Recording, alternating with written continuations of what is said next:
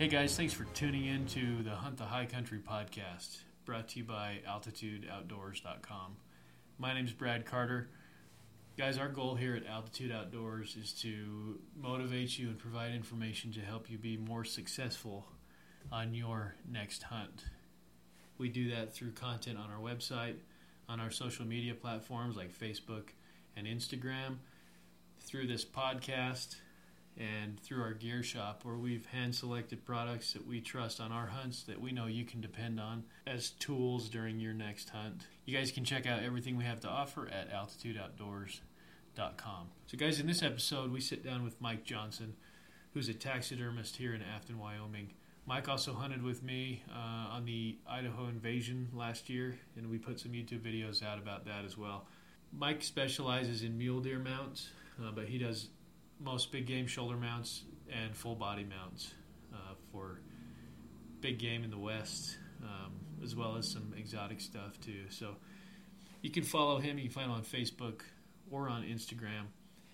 Uh, this is going to be a two part series where we sit down with Mike. In part one, we talk about his hunting season. In part two, we sit down again with Mike and we talk about taxidermy tips you want to tune in and listen to this. Mike provides some really good insight, some really good information on how to preserve your trophies in the field. So, thanks again, guys, for tuning in. Uh, be sure to check us out www.altitudeoutdoors.com, and we'll jump into this one uh, with uh, my co-host Billy Kennington and Mike Johnson.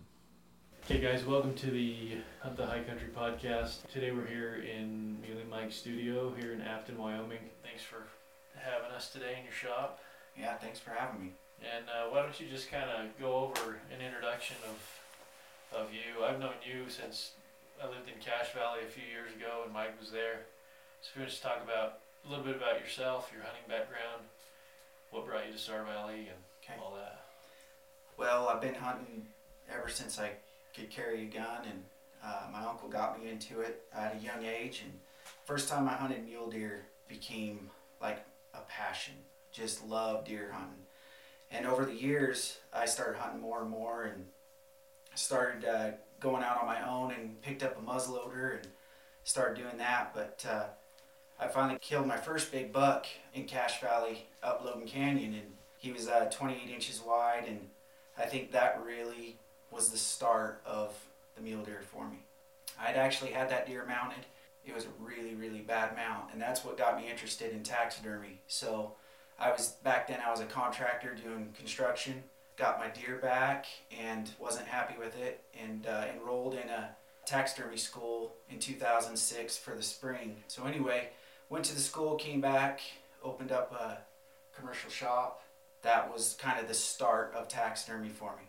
Now coming to star valley I wanted opportunity for myself and my family with taxidermy and hunting. Uh, the hunting in in Utah's good, but it's not obviously as good as Wyoming. So, uh, coming to Wyoming, um, my dream was to kill a big non-typical buck, Johnson's non-typical taxidermy. Just the opportunity every year to hunt big deer, general public land. That's what I live for. I love hunting deer, hunting elk. You know, down in Utah, I only drew one elk tag in 10 years and I still have not drawn a deer tag. I got nine points. I'm hoping this year we draw.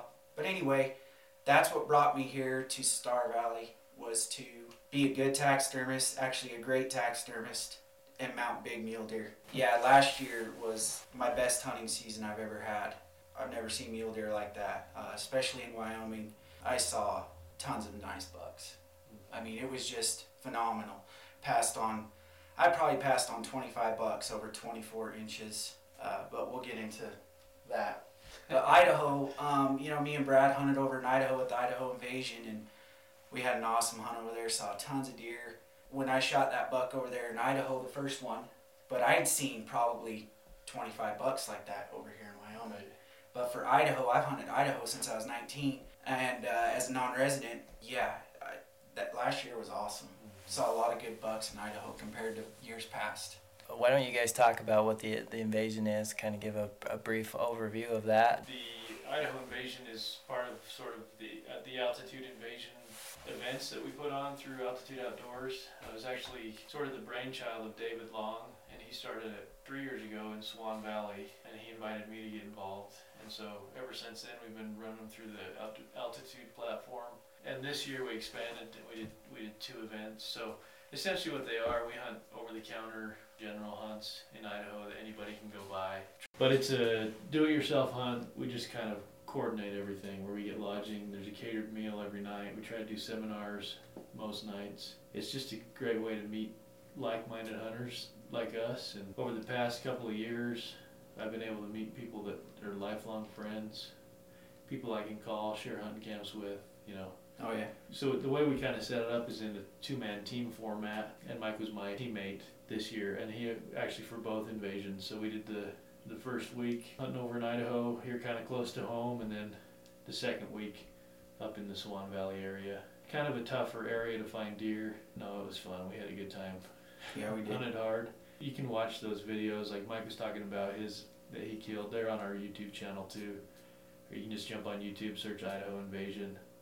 It's a three-part series. It kind of goes through two for the first week and then one for the second week. And we show some of the other bucks. Like this buck right here actually is Keith Klein's buck from the from the first invasion from this year.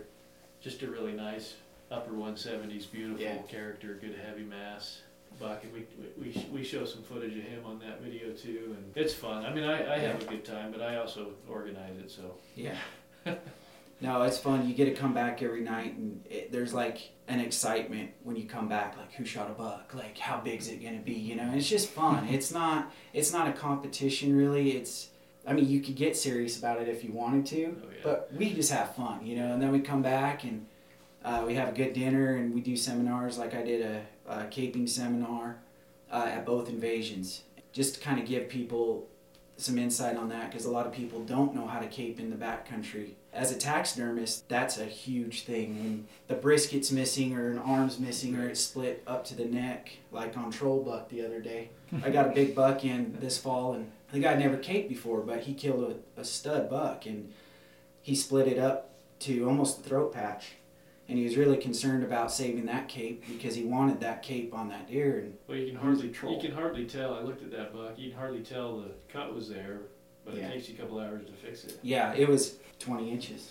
Yeah. long at least or longer so but you have to when you sew that up i mean you got to go like every 16th of an inch just to so the hair lays exactly perfect Mhm. i mean it on those ones you have to make sure it's perfect Those are good seminars. I learned a lot. I mean, I cape my bucks differently after talking with Mike.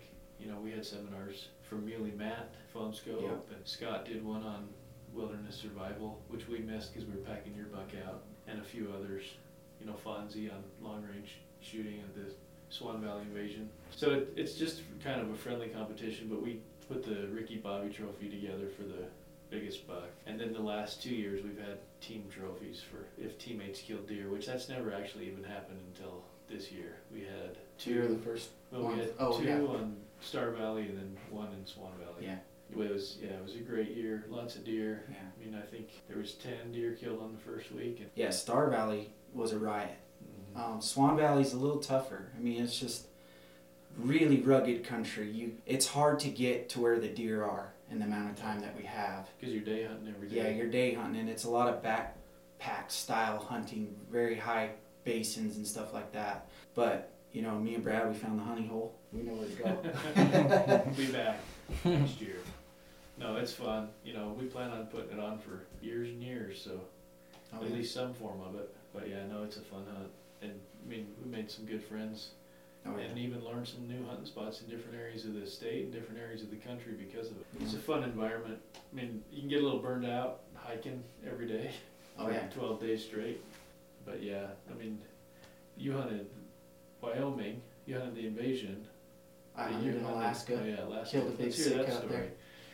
Yeah, I killed a stud Sitka buck up there, and thanks to uh, Jim up there in uh, Alaska, that guy's awesome. He gave me a bunch of information on logging roads and things like that to try. Um, it was kind of interesting. Um, I didn't have a deer tag yet. My wife wanted to go check some crab pods, so she went with uh, these two ladies we had met up there, and to check crab pods. So I went up to this little gas station. it's it's not even a gas station. It's kind of like this shack, and they sell tags and they have all kinds of stuff in there. anyway, I got my tag. I couldn't get my gun. Well, I'm gonna backtrack. I couldn't get my gun on the airplane because I didn't have three locks or something. Like they wanted it locked on the hinges, and I only had one in the center, and they're like, no way. So I had to take the truck or the gun back to the truck. Almost missed the plane. Got to Alaska. I saw Jim in the airport, and I'm like, hey, I don't even have a gun. I want to hunt, you know, Sitka. That's why I'm here. He was like, well, I have a 30 six you could borrow, and I was like, sweet. And he was over in uh, Thorne Bay, but we were further north up in Whale Pass. That day, I talked to Brad. Brad's like, well, my dad has a 30 six up there. It's in the locker, his old locker up there. So I open this locker and here's this 30 six, and it's got rust on it, and it's got four rusty bullets.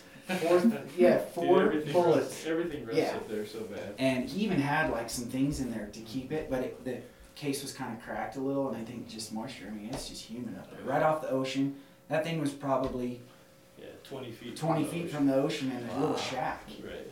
I, I get this gun, and the day I the day before I went and decided in up this road, this one of these logging roads, and I only had four shells, so I took two shots, hitting paper at like 80 yards. I'm like, this thing's good, you know. The next day they went to check the crab pods. I went up and got me a deer tag. I go back to the same road I had actually sighted the gun in on, but I didn't know where to, to really go. And so I had my iPhone with me with this email from Jim. So happened to be one of the roads he had had on there was the road I was sitting on. It was actually the last road. A lot of this credit is to Jim, but you know, it- was just, it was luck too. So here I am bouncing up this little logging road. I remember looking for a snack in the truck, like I wasn't even paying attention. I mean, I just barely turned up this road. This looks good. I mean, I don't, I don't know Alaska. I don't know what I'm doing, and I'm looking for a treat or something on the seat. And I look up, and 300 yards up in the timber, off to the edge of the timber, is this big Sitka. He just looks at me. He's got like grass hanging out of his mouth, you know. And I'm like, the gun's in the case. I mean, I'm not prepared. The gun's in the case. There's not a bullet. So I swing the door open, grab the gun, put this rusty bullet in, and uh, smoked him at 300 yards. But in Alaska, it is so thick and vegetated. Uh, it's I've never hunted country like that. Actually, he was farther than what I thought I shot him at. So I was looking for him for a little bit, and I went back to where I was, where I shot, and I looked up to the farthest point, and I'm like, he's got to be right there. So then I went up to the farthest point, cut into the trees, and there he was piled up.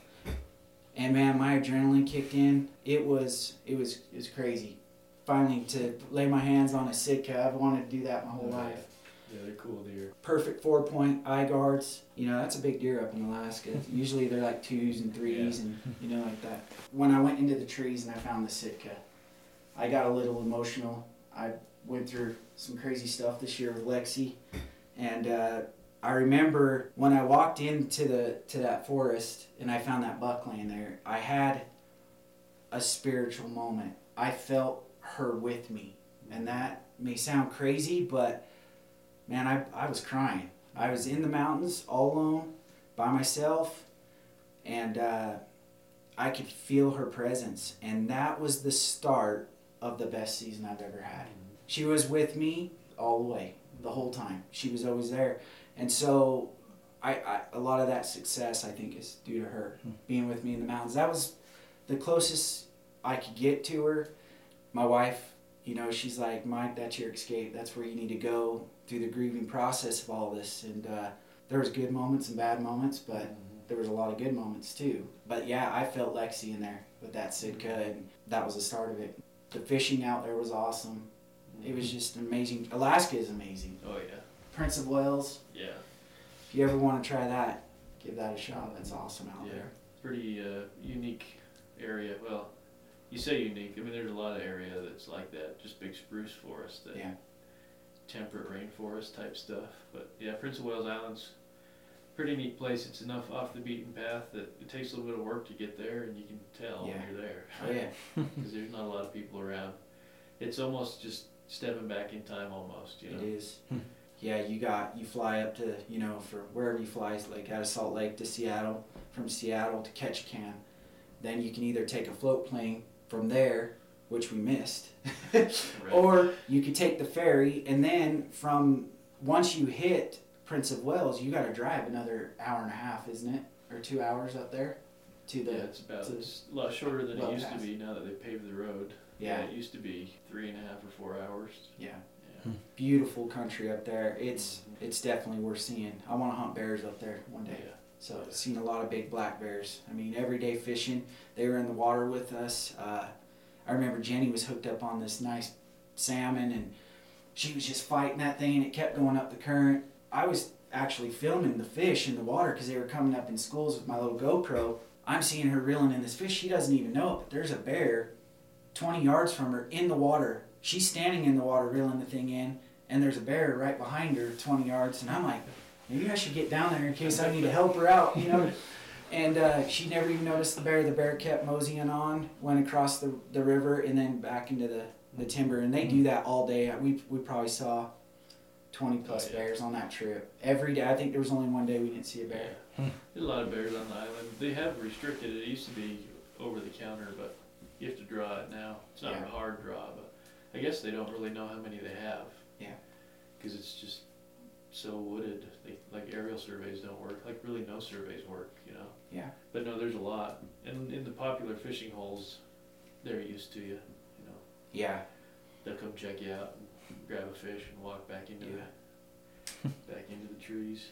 But we did see some big ones. We probably saw, out of all the bears, three that really stood out. One was down in this big, there was kind of an inlet, mm-hmm. and it was actually pretty close to where we were staying, and he was just a beast, and he was he was way out there, and we so we went fishing, and when we came back, he was really close, and I got a good look at him, and it was too dark to get a good photo, but that bear was giant.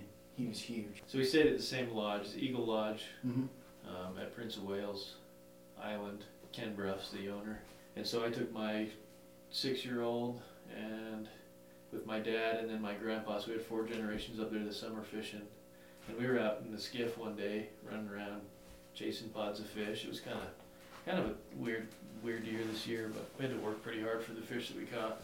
But we turned around and looked back, and they built that deck over the you know down where the boat boats sit, and there was a bear under the under the deck Really? eating berries. Yeah.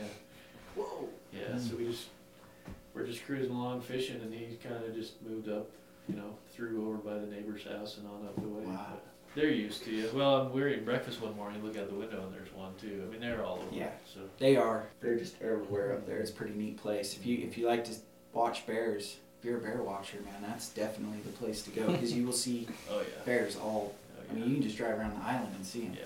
Sounds like a good time. And it's a big island. You don't feel like you're on some little island. It's I think hundred miles long or something, and it's really wide. There's mountains all around it. The bays kind of come through them, but it they look like lakes, and there are lakes too. Yeah. But you feel like you're just like, well, you're in God's country up there. It's beautiful. It's one of the top five biggest islands in the U.S. So Yeah, it's, it's huge. big. Shoreline wise, it's like either first or second, just because it has so many bays and inlets and stuff. Yeah. And you're just across the inside passage from Canada. After you guys talk about it, you kind of talked me into it when we go. yeah. No, that was the start of a good year. I mean, you killed that buck, Yeah. Then you hunted Wyoming, and we'll talk about that Yeah. in a minute. And then two bucks in Idaho on the invasion. Yeah. Then what else? Whitetails. White Yeah. tail. Whitetails. In Montana, right? Yeah.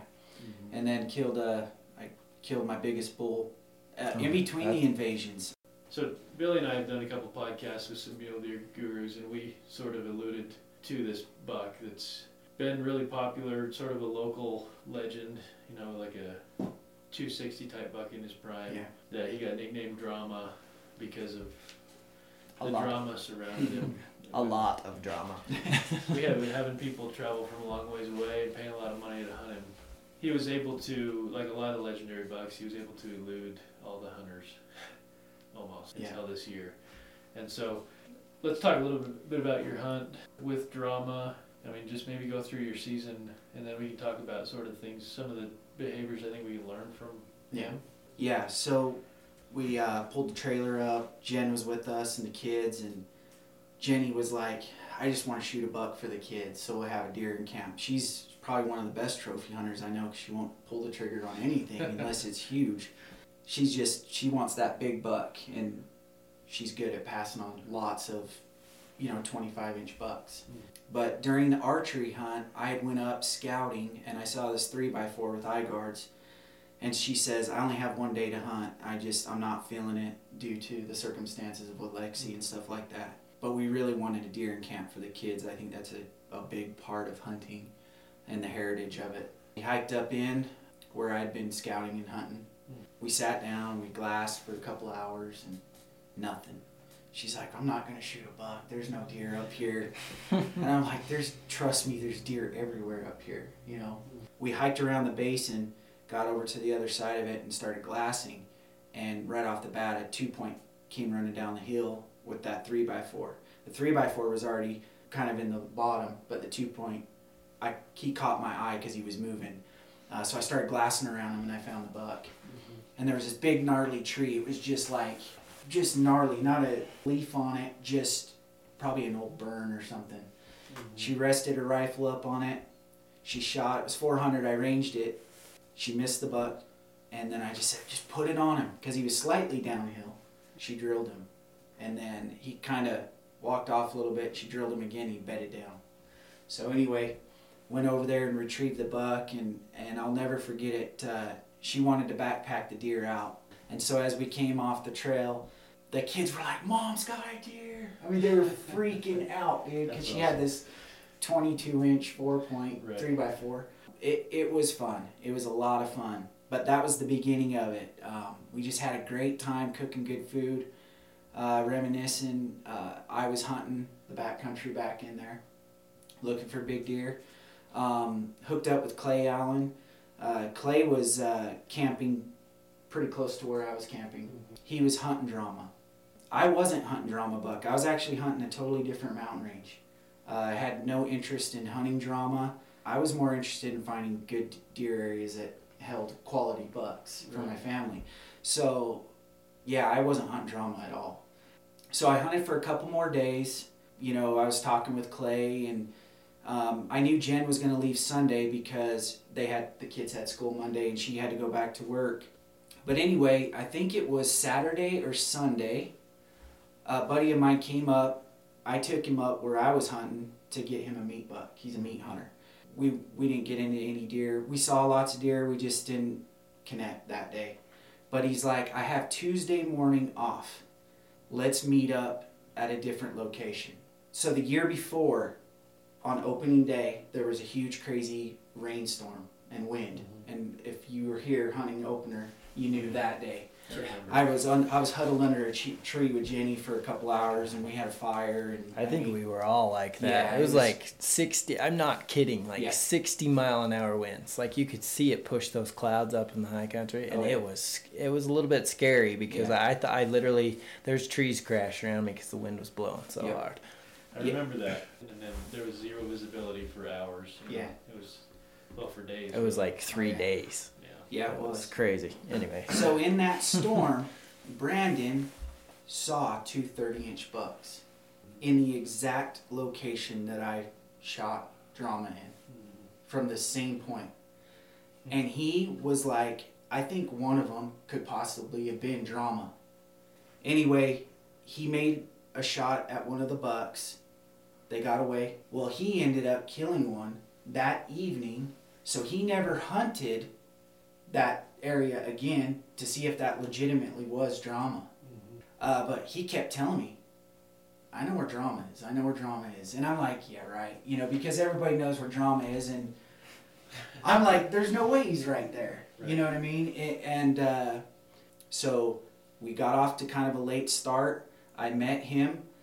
Um, we hiked in. I was sitting there and I was actually quite disinterested. Uh, you know, we saw a little two point. It just, it wasn't doing it for me as far as deer country goes. I mean, Right. seriously, I where I was going, there was deer everywhere, and and uh, I love hunting high country. And then a little while later, six or seven does came up the bottom with a buck that was 24ish maybe. They went up into the quakes um, there was this little finger of quakes, and when they went into those quakies, drama stepped out of the quakes above them, quite a bit of ways further up, like uh, maybe 150 yards from where they were, and I actually didn't spot drama. Um, Brandon did. So uh, I'm sitting there waiting for this this 24 inch buck to come back out to just get a better look at him, and Brandon goes, Mike, 30 inch buck. And I was like, where? And as soon as I said where, I looked straight across, was drama standing there. So he was he was angling away, facing away, going up a deer trail. There was a doe above him, and all he would do is look at that doe and slightly swing his head down, waiting for these deer to come out of the quakes. I think the sound of those deer going through the quakes pushed him out because we had glassed that area for over an hour Right. or longer. But when I seen the cheaters going on, I freaked out. And dude, I'm yeah, Fever talk about in. fever, man.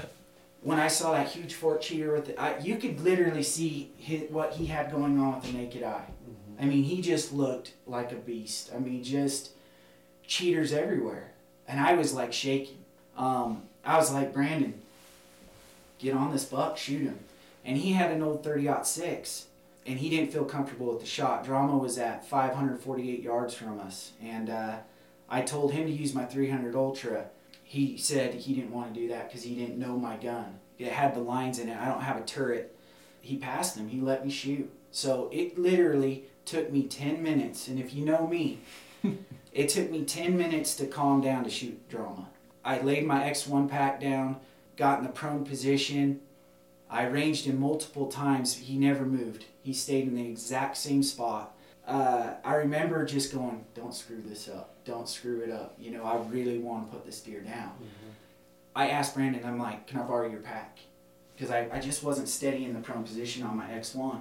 So he gave me his pack, and I remember practicing a little bit, like shooting at drama. And I remember feeling very solid once I had his pack. And I remember, I'm like, okay, this is it. I'm going to shoot him. And I grabbed my rangefinder, 548 again, set it down on the ground. And I remember looking back and just taking a deep breath. And Brandon was to the right of me, right, just like you are. And he goes, don't screw this up. That's drama. and I, I put it on him. And I remember using my, f- so I have lines on it. And I remember using my 500 line. He was 548, but I put it at the top of his back where his cheaters were because he was angling up the hill. I knew I had all that drop. And it, I squoze the trigger. He just jumped and he ran around this little tree and he bedded down. And we're doing the high fives and getting crazy and all that stuff like we did on my buck. We go around this little area over to where drama is. We get there and there's one tree. So he was in this huge opening and there was one tree he was standing by. So I knew exactly where he was. So I get over there and there's blood everywhere. It is probably one of the most biggest blood trails I've ever had on a deer. We followed the blood and it went into these really, really, really, really thick, nasty quakes. I mean, it was so thick, I think he crawled in there. I think all the deer crawled in there. That because he met up with that other buck, those does, and crawled into these quakes. Well, we jumped them and they ran straight downhill towards these farms. Right then, just got sick. And I, I was like, Brandon, we got to retreat. We got to back out. Let's not push him. Let's let's come back in here tonight. and Let's see, you know, if we can find him. Because I, I knew he was fatally wounded, but I I didn't have Onyx maps. I didn't have like a Right. any way of determining exactly where the national forest line was. I knew when I shot him I was on national forest because he was up high on the hill, uh, but adjacent to the farms and actual private land, I had no idea. At 10:22, I had texted my wife and just asked her say a prayer for me because I had just shot this big cheater buck. I was trying to find this deer. I, I knew he was well over 200 inches, um, and he was he had cheaters everywhere. Looked for a little while longer. Brandon had to go, so I came down to the altitude shop. Well, after you know talking to Brad about it, I really wanted to tell Brad where I was, but I gave my word to uh, to Brandon. And anyway, so I get back to camp. My trailer is pulled over by Clay's trailer. I go. I just shot a big cheater buck today. showed him the pictures of blood, told him my story, said it, he had a huge fork cheater on his left side. He goes, You shot drama. As soon as I said that, I, I remember him going, You shot drama. And I go, Do you have pictures? And so he got his laptop out.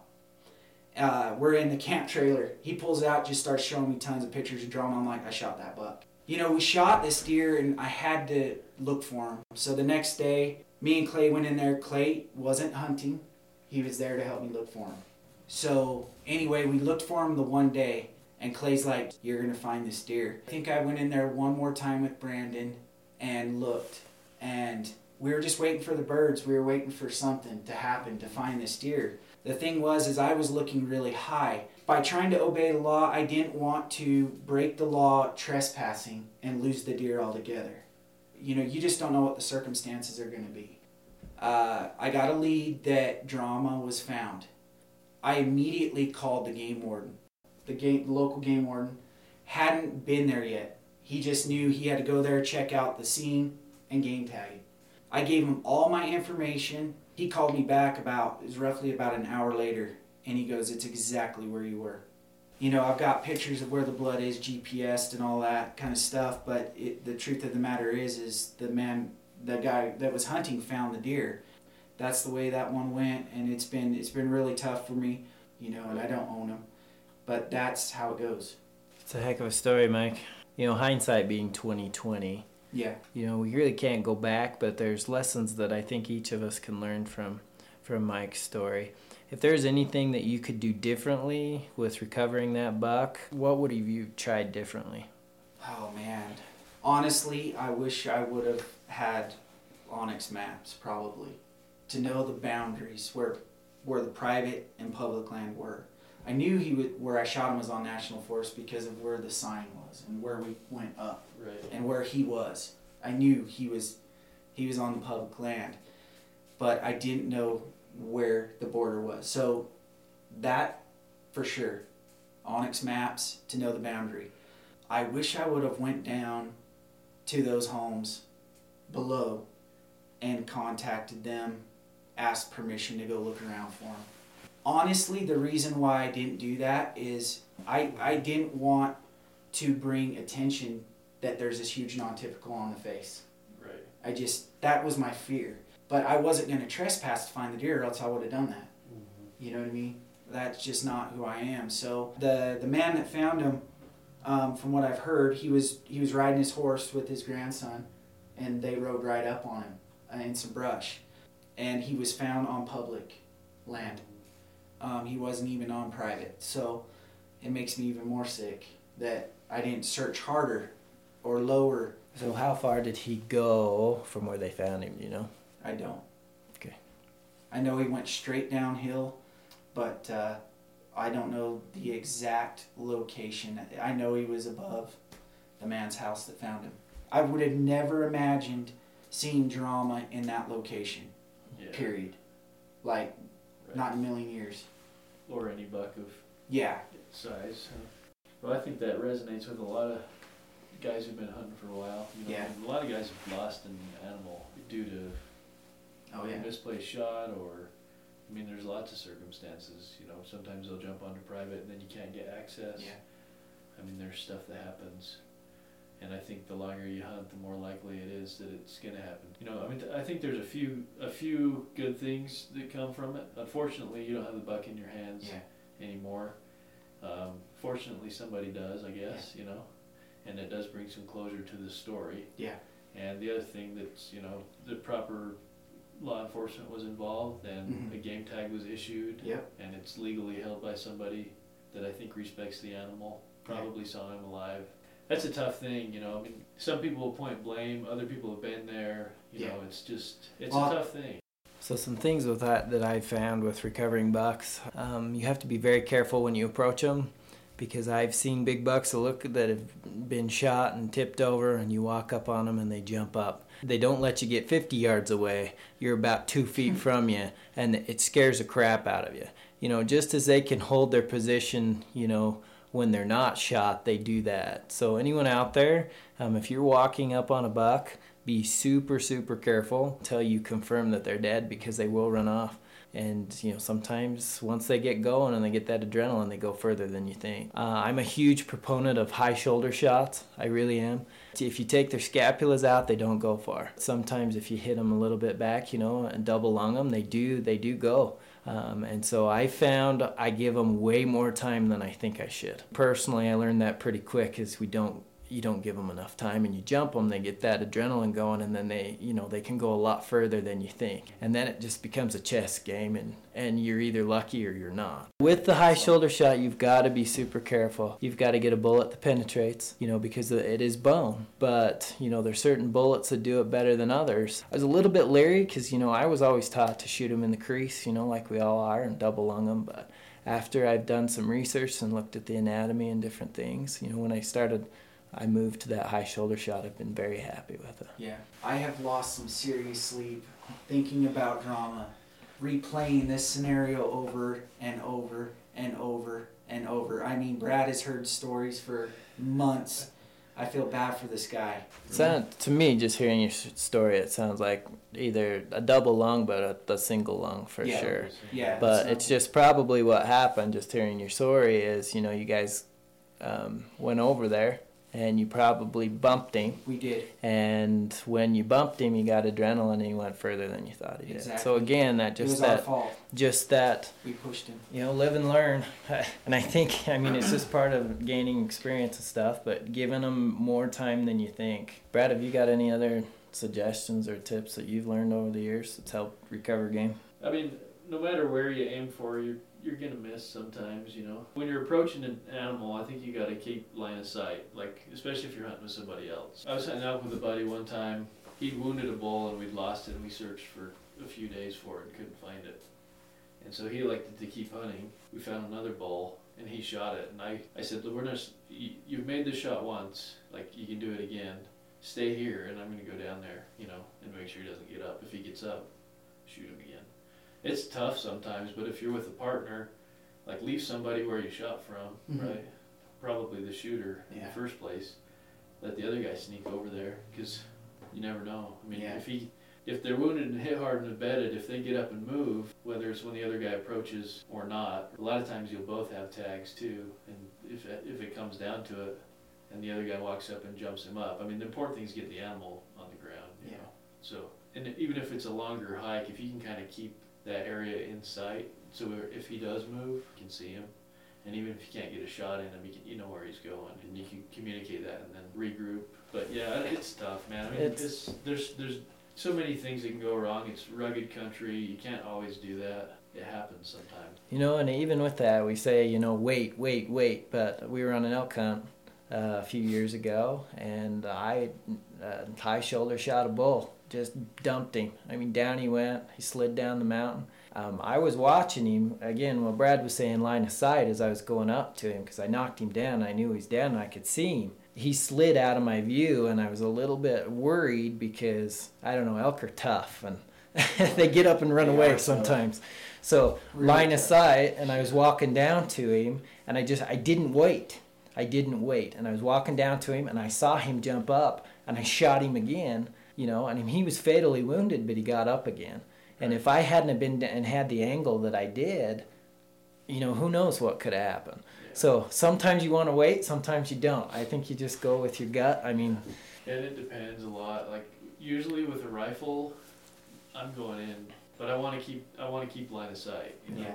Another tool that I've done um, that really helps. We have those phone scopes. I absolutely love recording my shot because no matter what happens, I've got evidence and I know exactly where that bullet is.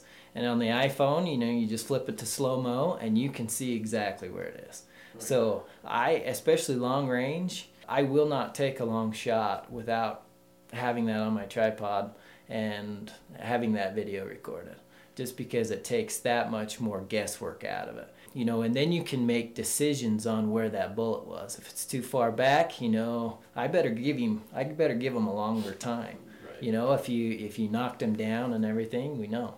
I mean, just like your buck this year. I mean, we knew right where that bullet went. You know, sit down. Those phone scopes take two seconds, and a lot of times we're far enough away that you know just take that extra two seconds, stick that on, and then you've got it recorded. Then you have the data to make those decisions on.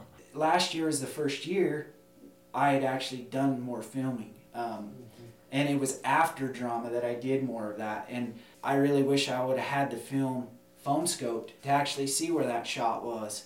Um, man, and that would have took a, a lot of uh, mystery out of all of it, you know. I think another thing we need to to uh, to say on here is, you know, we we're not advocating shooting long range just to shoot long range. I mean, these are shots that you need to know what your effective comfort zone is.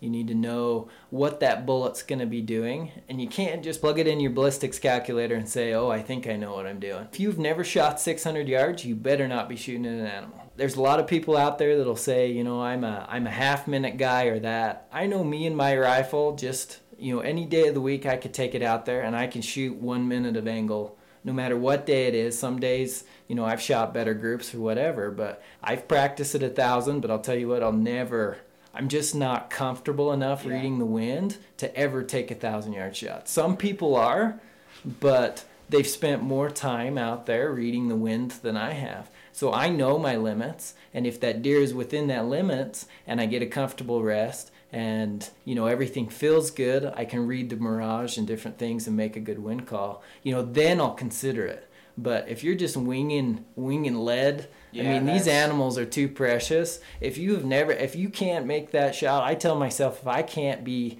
98% sure, I'm not taking that shot. That you either get closer or you change some variable to make a higher percentage. Just because we can't be lobbing lead, and I think that you know there's a lot of guys out there that I mean the equipment is so much better than it should be, and they're they're just saying, "Well, I've got a thousand yard gun." but I've never shot it.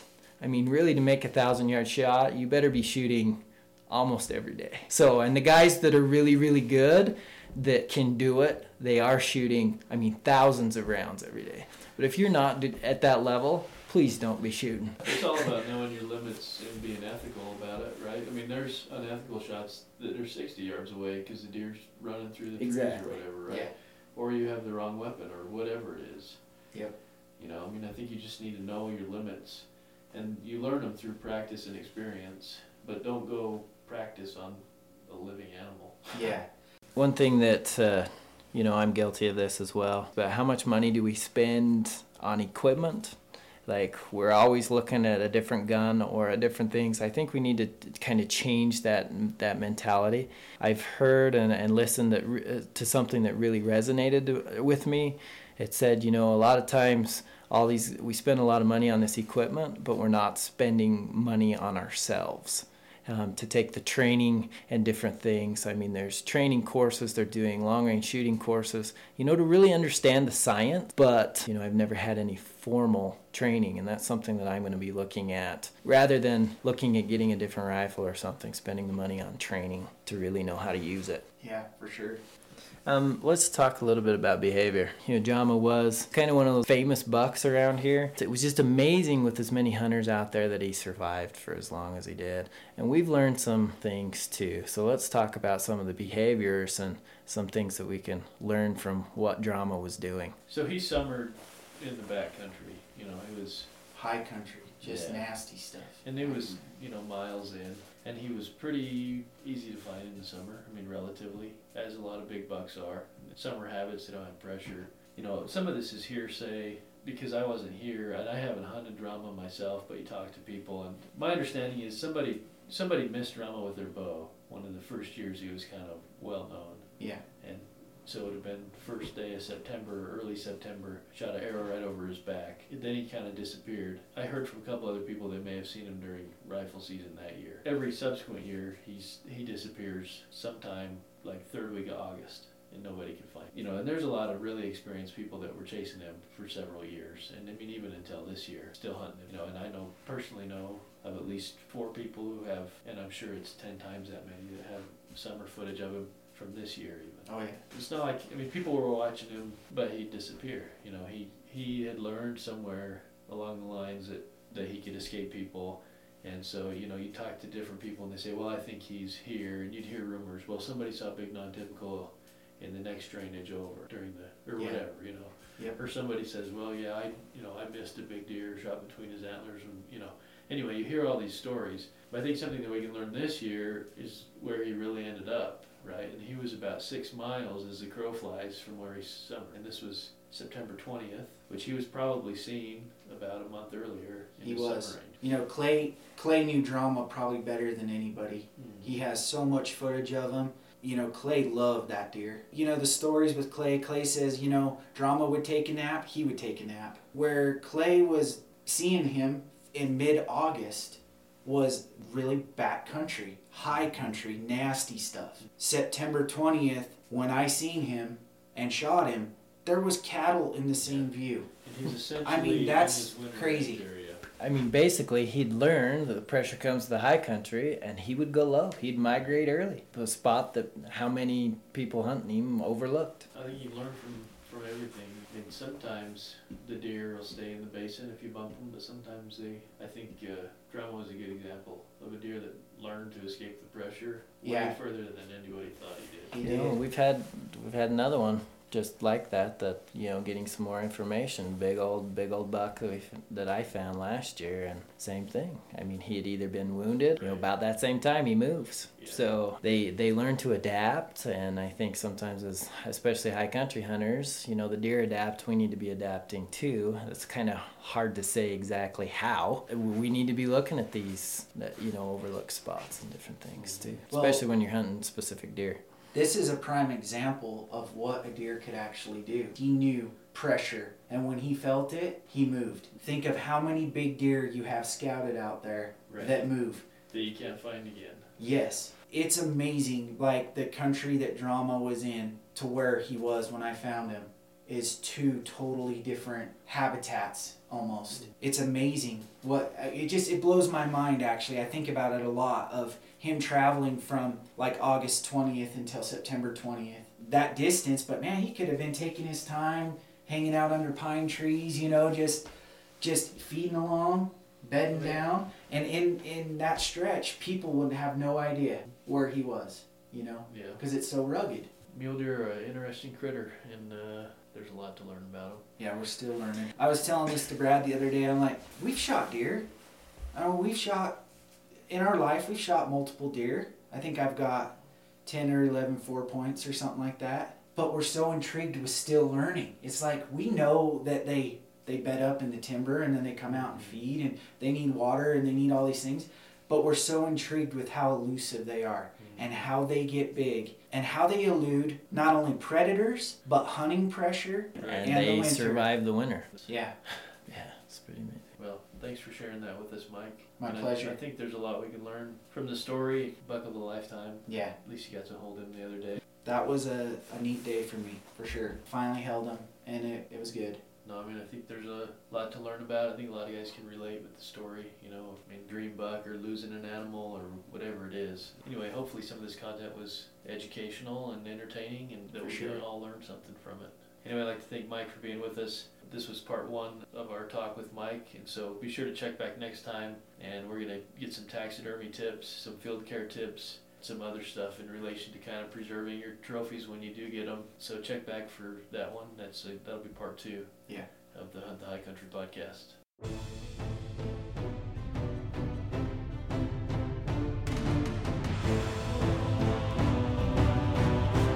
You're listening to the Hunt the High Country podcast, brought to you by AltitudeOutdoors.com.